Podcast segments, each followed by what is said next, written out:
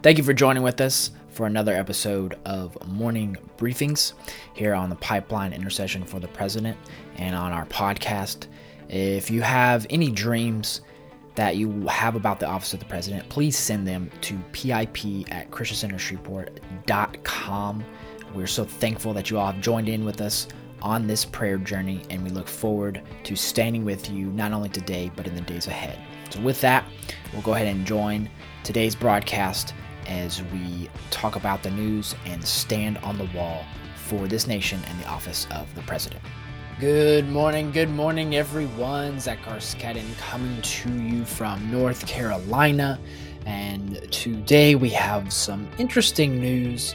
And as this is a Friday episode, I want to leave with some thoughts and perspectives um, as we've entered into this time of the year where school's about to begin on some historical perspectives and some thoughts about the importance of number one being involved as a parent or society within the education of the children and then the state's involvement and more so uh, the spiritual battle around the education of the future generations and why it's more important now for us even as believers parents non-parents uh, those who are involved uh, with children, just to be aware and pray over them. And, and we want to end on that. But first, we want to um, go through the word here today and build upon our foundation of scripture before we enter into our uh, news time and being sober and aware of what's going on in the earth in this time and season that we are in. And first, we want to just read through Psalms 20 as today we and and through this weekend use holy spirit to direct our prayers as i've titled this episode. And so i want to bring this up here on the screen of going through psalms 20 and and the purpose of this is to just see the importance of the entire uh, chapter is it is it is quite a short one, nine verses, and so we read it and it says this is May the Lord answer you in the day of trouble. May the name of God of Jacob set you securely on high. May he send you help from the sanctuary and support you from Zion. May he remember all your meal offerings and your burnt offering acceptable, Selah, and find your burnt offering acceptable, Selah. Pause. May he grant you your heart's desire and fulfill all your counsel. We will sing for joy over your victory, and in the name of our God, we will set up our banners. May the Lord fulfill all your petitions. Now I know that the Lord saves his anointed. He will answer him from his holy heaven. And with the saving strength of his right hand, some boast in chariots and some in horses, but we will boast in the name of the Lord our God. They have bowed down and fallen, but we have risen and stood upright. Save, O Lord. May the King answer us in the day we call. And obviously, the title of this is a prayer for victory over our enemies, a psalm of David.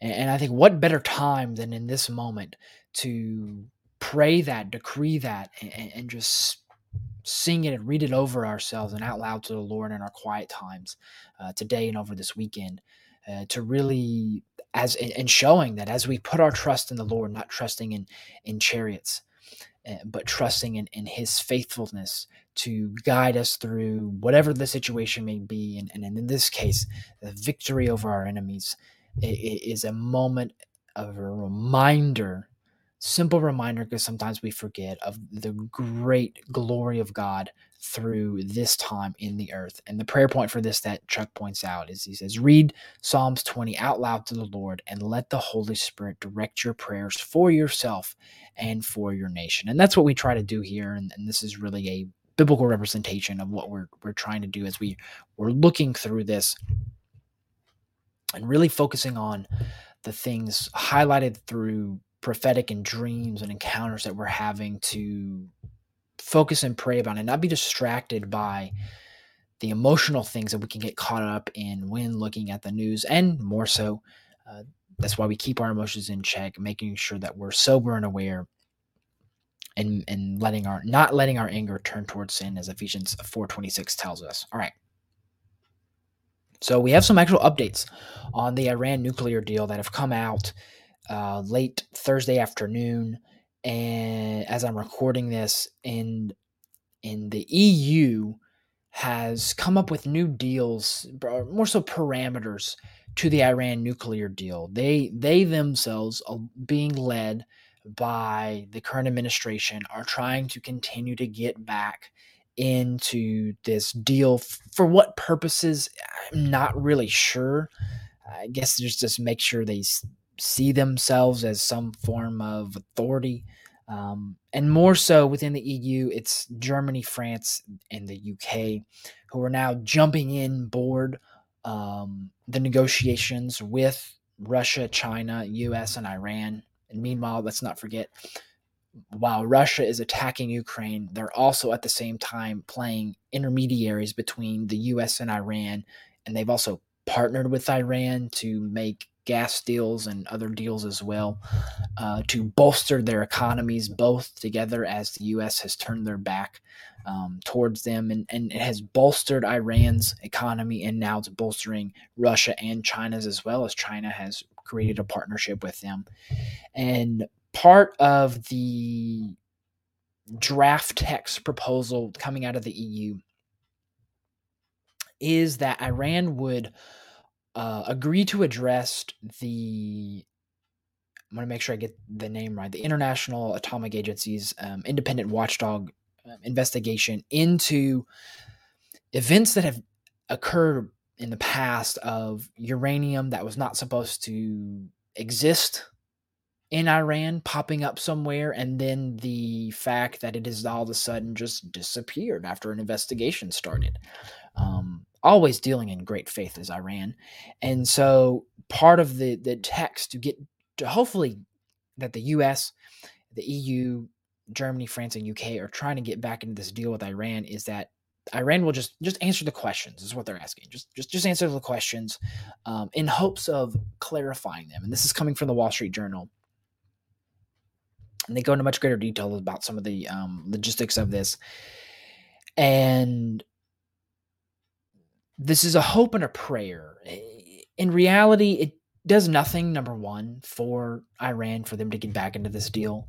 Um, to rem- remove the sanctions that aren't really having an effect on them um, is quite a mockery of even the EU and the United States and, and just showing their lack of awareness uh, of sobriety on this issue in this time and season of the world.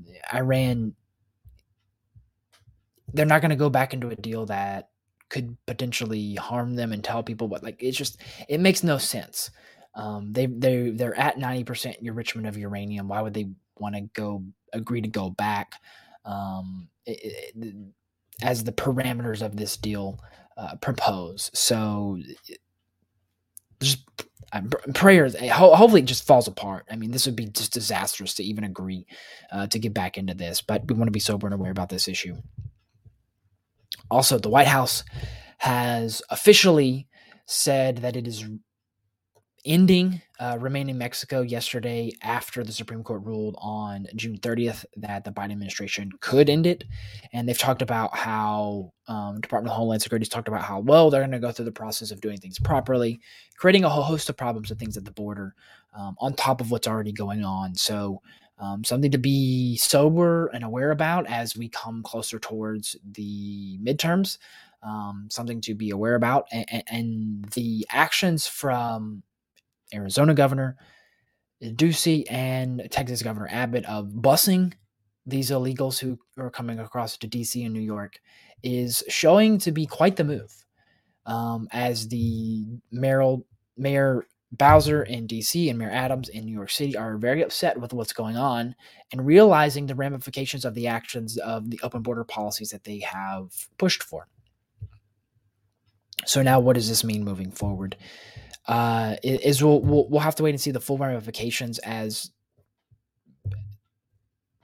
it is being ignored. The realities of this is being ignored from both the right and the left uh, of how problematic it is as things continue to arise and things continue to pop up that just like the the um, FBI raid in Mar-a-Lago. Um, so there's the news cycle is a fast process and, and something we just want to make sure we're paying attention to and aware of uh, about how this affects the future of this nation.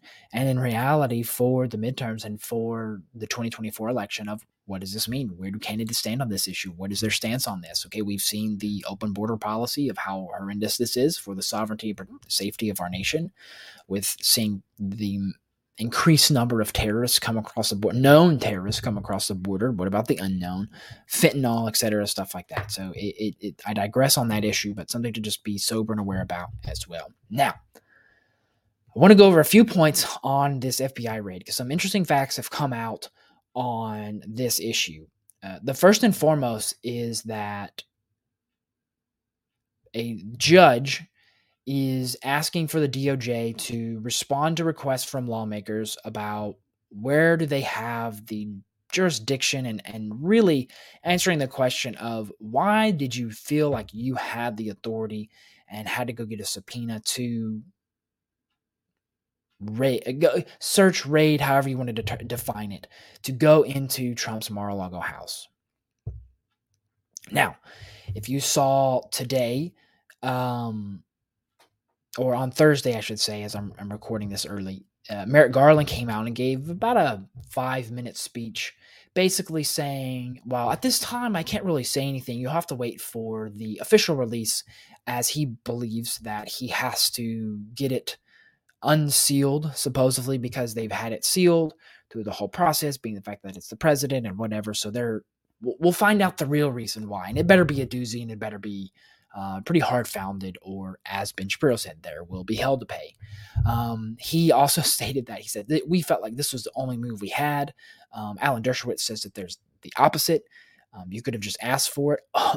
and um, one thing that is being reported even more now out of Newsweek, uh, we talked about it the other day uh, about the former White House press secretary, undersecretary, uh, spoke about how there's somebody within the White House who's giving out this information. And a Newsweek report has confirmed that in saying that the FBI specifically targeted three rooms at the residence a bedroom, an office, a storage room, uh, and Melania's closet.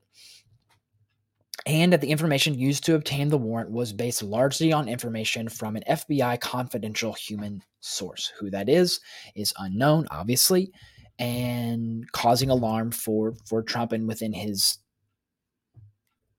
his camp, uh, internal camp, and so um,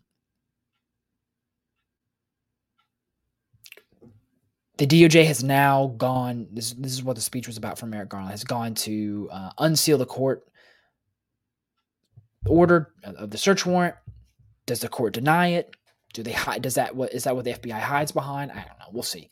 Uh, hopefully they release it, it can see, and, and then the truth can come out. That would just be let the truth come out in all this. But what's really, really interesting is there's a question that has come up of did the current the judge who gave the warrant know about past subpoenas and past interactions with the Trump team and the DOJ and the FBI when they went to the president's house before and Trump turned over 15 boxes then that supposedly the head of the National Archives thought was confidential, and he gave them back.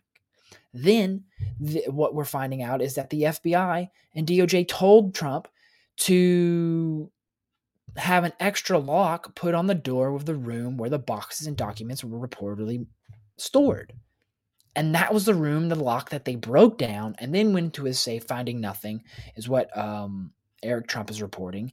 So there there's a whole host of stories, and there's this um, this report from uh, just the news and John Solomon that go through the details of it all, uh, of ans- asking some questions about the Trump raid and revelations of a grand jury subpoena and extensive cooperation that the Trump team has gone through before. We talked about this um, and how the judge should have known about this, the FBI should have known about this.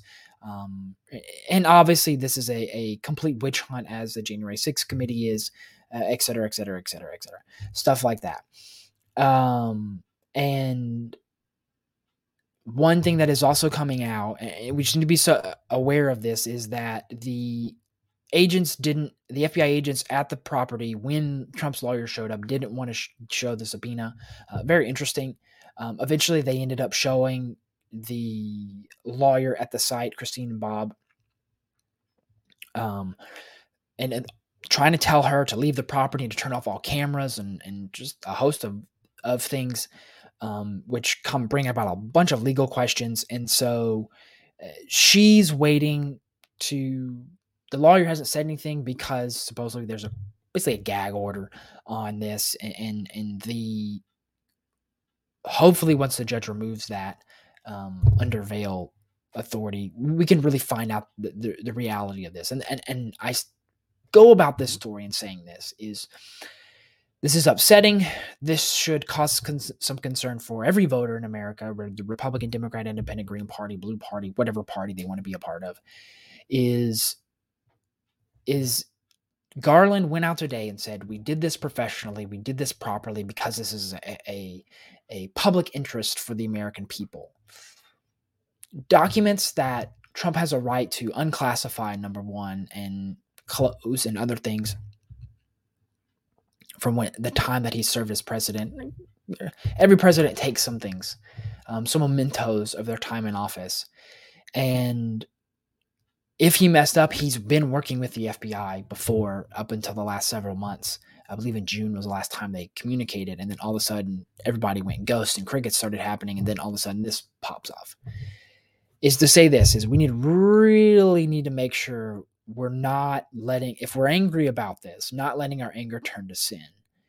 And being of sober spirit, as First Peter 5 talks about, uh, being on the alert, um, being aware of of what the enemy is up to in this season, and and it's not just the enemy of the DOJ and the FBI; it's, it's the enemy of the spirit, and making sure we're being a light to those around us. And look, if we want to disagree with people on this issue, I'm not saying to disagree. I'm saying in our disagreement, be careful how we we interact.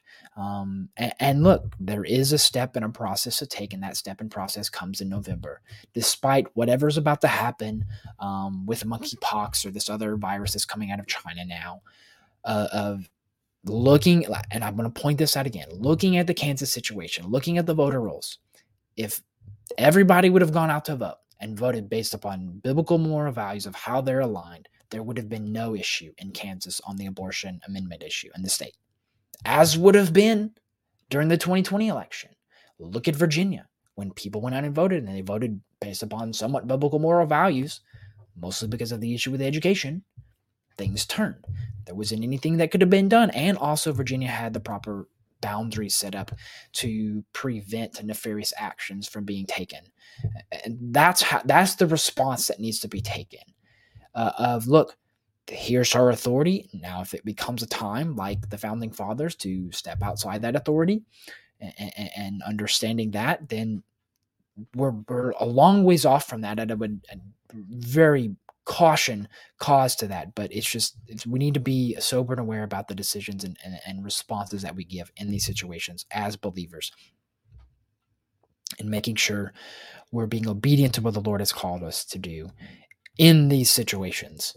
Um, next thing I want to make sure we're sober and aware about is again, after the IRS Commissioner Charles Rettig came out and said that they had no um, steps that they were going to take to attack and use these increased amount of IRS agents to go after everyday Americans uh, Janet Yellen says the same thing. She says IRS audits won't rise for middle class Americans um, and that we're not going to target them. And okay, there's one response, but the question is, is what happens when somebody else gets in leadership? You say it won't happen. History says it will. And they, I want to make sure I get this right. The government government accountability office has shown that over the past 10 years, there's been a major decline in every income sector that audits have decreased. And the audit rates for Americans, and I want to go through this audits between for Americans earning between 25,000 to 200,000 fell 76% from 2010 to 2019. At the same time, those making less than than 25,000 saw audit rates fall by 61%, and in the range of 200,000 to 500,000, um, representing the um, somewhat a majority of those upper end that the Biden administration wants to go to, saw a 92% decline because the IRS lo- basically lost money and through presidency uh, uh, of Donald Trump removing funding from them. And what the Government Accountability Office and CBO are saying is, and the House of Ways Com- Means Committee of Republicans in there are saying is that if you now give them funding to go after Americans, then they're going to go back after every American, not just those making under 400,000 or over 400,000. And that, that's kind of the response here. So I say this again to make sure we're sober and aware about this issue. Um, and Janet Yellen's response is, well, they just they need better resources, and so if they have better resources, then uh, every every Americans won't have audits coming against them. They'll be able to better prevent them. Um, but then there's the fact that if you saw this on Wednesday, that the IRS, I have to talk about this because this kind of aligns. The IRS job posting for um, these new agents uh, to go out and do audits was to be able to use deadly force if necessary and uh, maintain a level of fitness necessary to effectively respond to life threatening situations, uh, execute a search warrant, and carry a firearm was another one or key requirements. Um, which that kind of sounds different than an auditor. That sounds like a, a, a federal agent, a police officer. Uh, so it's very interesting to see this.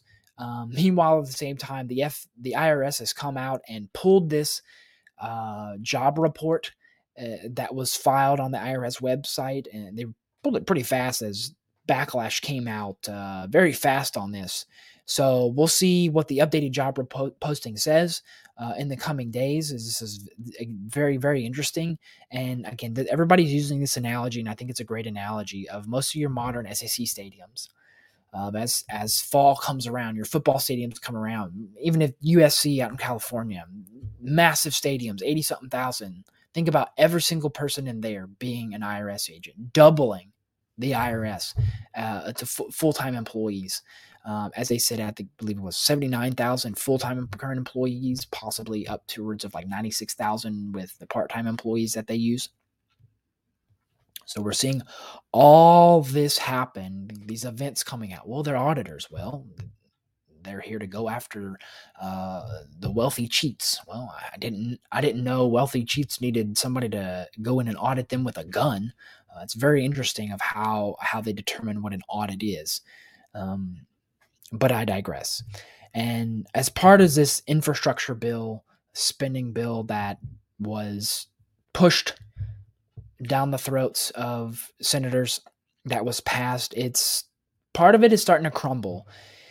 In the part that, and this is from the Wall Street Journal, and this is very interesting, something to pay attention to, and as this vote will come up towards the end of September, right before the midterms, is the portion that we talked about that Joe Manchin, the reason he agreed to this was that as part of this quote unquote uh, Inflation Reduction Act bill, that supposedly West Virginia would be able to get more resources and easement, I guess is best way to say it, for coal and, and natural gas and oil to build pipelines and infrastructure.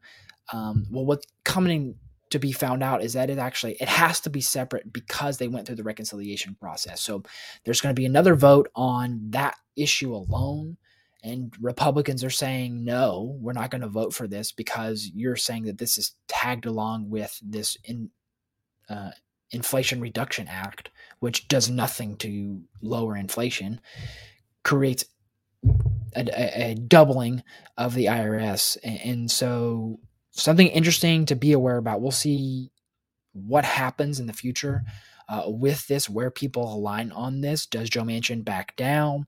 Um, obviously, he's going to want to push for this, but then there's also the fact of is they can push this, but then um, climate environmentalist agencies groups uh, could fight this in court and prevent any of this from going down.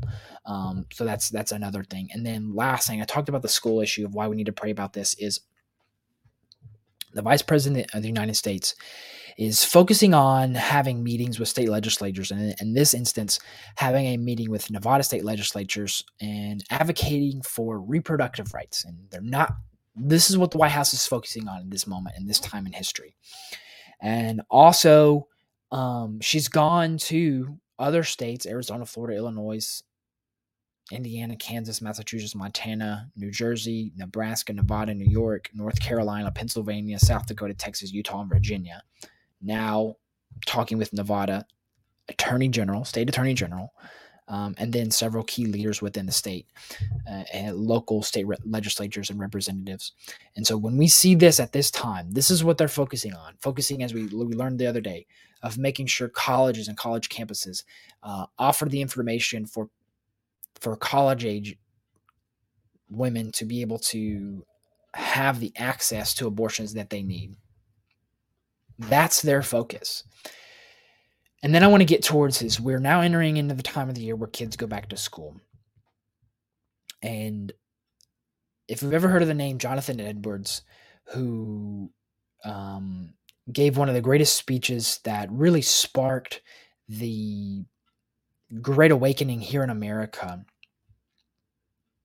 he also led a whole movement um, that fell out of the Great Awakening of the starting of colleges and universities, of his great speech, Sinners in the Hands of an Angry God, uh, which sparked a revival that happened mostly among young people. And, and this is why we want to pray for this is, you know, we're, we're praying for revival. We're praying for all these things. And, and knowing that the last Great Awakening that happened in America and around the world through the Moravians, the Welsh. It happened not just in the young, but all, all but it started here in this instance with the Great Awakening here in America in 19, uh, 1741, when Jonathan Edwards spoke this speech of sinners in the hands of an angry God, started what would have been now Princeton, Harvard, Penn, um, all these Ivy League colleges that have turned into things have gone against their their founding and their founding fathers of even their universities uh, th- just walking away and, and making unfortunately idols out of education um, other things rather than god. Princeton was one of them that came out of the, that university. And i say this to say is as I want to read some quotes from some leaders throughout history to kind of remind us of why it's important for us to pray for parents and the children who are in these education systems is because the those who advocate for or against biblical moral values know the importance of educating the next generation.